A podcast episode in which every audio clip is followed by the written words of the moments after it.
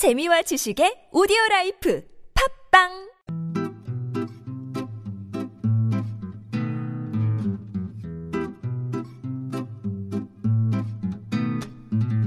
TBS 아나운서 팀과 한국어 천재가 함께하는 쉬운 말 바꾸기 운동.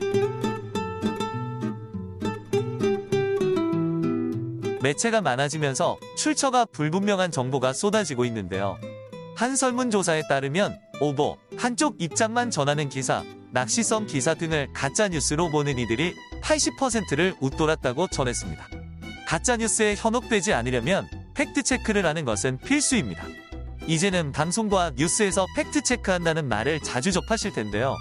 팩트체크는 사실 여부가 검증되고 객관적인 정보를 제공한다는 점을 강조하기 위해 사용됩니다.